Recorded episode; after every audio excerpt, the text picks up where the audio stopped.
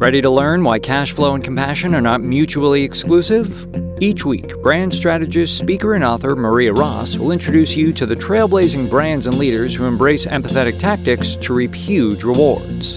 You'll learn about winning teams, brand wins and fails, unforgettable customer experience, and bold leadership decisions fueled by compassion.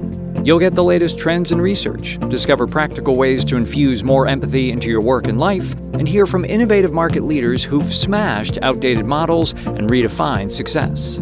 Welcome to the Empathy Edge podcast, the show that proves empathy isn't just good for society, it's great for business. As we slide into Thanksgiving here in the United States, I'm facing mixed emotions about this holiday as I get older and wiser.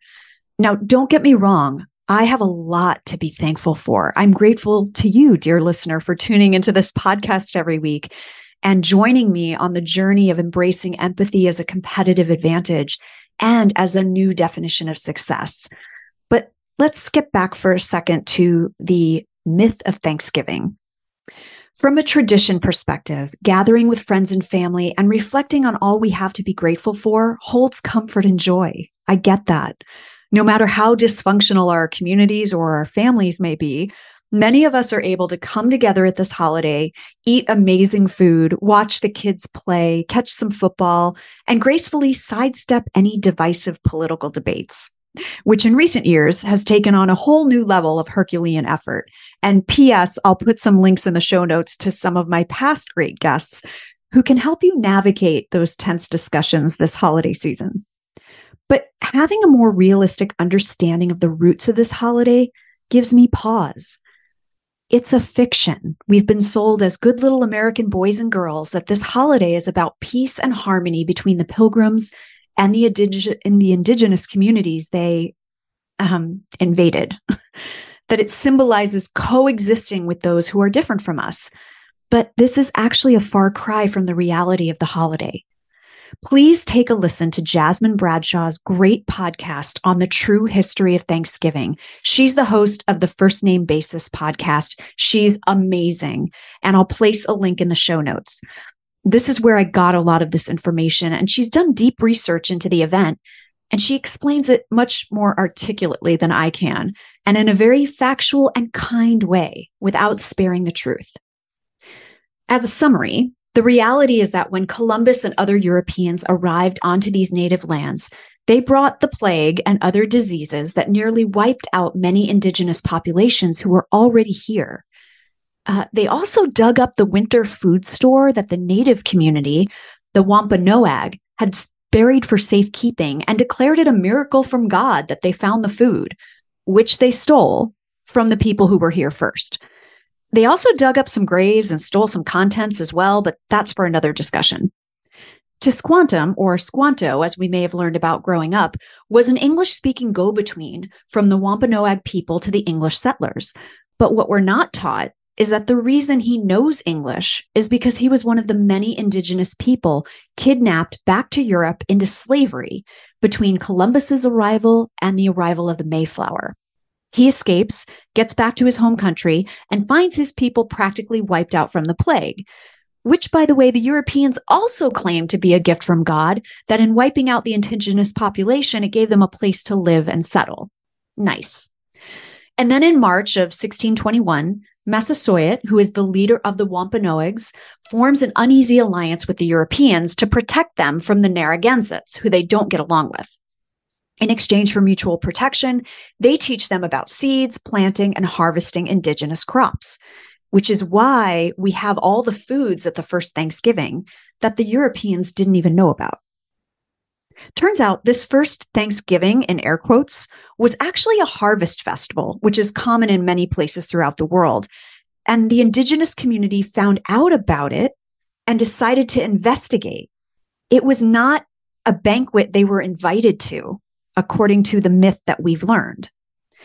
After that, the relationship sours, and eventually Massasoit's son, who takes over, is killed. No more joyous sharing of pumpkin pie between these two groups. Again, this is just a summary, the tip of the iceberg. But what I loved about Jasmine's podcast episode and her research is that she also talks about the manufactured myth of Thanksgiving and how it was brought to us by the same woman who helped sell Christmas as an American tradition, Sarah Josepha Hale.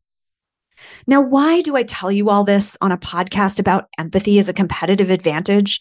Well, I'm truly not trying to steal your joy about Thanksgiving, but to share why it's important to see things honestly and from others' points of view.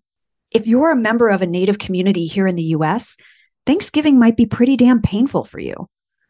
Also, it speaks to the way we've been indoctrinated into systems and traditions that were born from marginalizing and oppressing others, even if that's not our intent now. We need to own that. And those systems are very real today in the form of organizational and systemic racism, xenophobia, and bias. We talk a lot on this show about how to better understand and connect with others who are not like us. We talk about it a lot in the work context, but you understand my sneaky mission, which is really to help you live your lives as more empathetic people.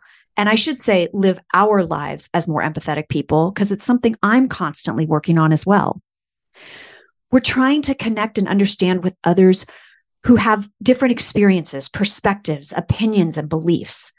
And we can't have those conversations without acknowledging that one of the country's most revered holidays is a false picture of history and has roots in oppression. Not to make you feel guilty for sharing a wonderful meal with your loved ones, but rather to help all of us truly embrace gratitude and empathy. A holiday dedicated to gratitude is not a bad thing. We need to be more thankful for our blessings, in my humble opinion. And in doing so, we can also show grace and compassion for those whose ancestors were not just hurt, but victimized by colonizers. We can be honest and still honor our own family traditions. We can speak the truth to our kids about what really happened at the first Thanksgiving, not to guilt or shame them, but to ensure we understand how we can do better and reached out to others as family, as colleagues, as humans. Just because it's not the truth we grew up with doesn't make it any less true. Please don't be afraid of how our knowledge evolves, even if it means uncomfortable mindset shifts. That's how we get better over time as humans. So shine the light into the dark places. Have honest conversations shatter facades to replace them with something true, honest, and loving. This is equally true in our personal lives as it is within our work relationships. Only then can we form connections and build communities that can truly celebrate, collaborate, and break bread together. If you're celebrating with your family or your friends, I wish you a happy Thanksgiving and I wish you all the love and peace in the world. Until next time, remember that cash flow, creativity, and compassion are not mutually exclusive. Take care and be kind. Thanks for listening to this episode of The Empathy Edge. If you're enjoying the podcast, please subscribe and leave a review on iTunes or wherever you get your podcasts. And don't forget to share the show with others who want to redefine success and change the game.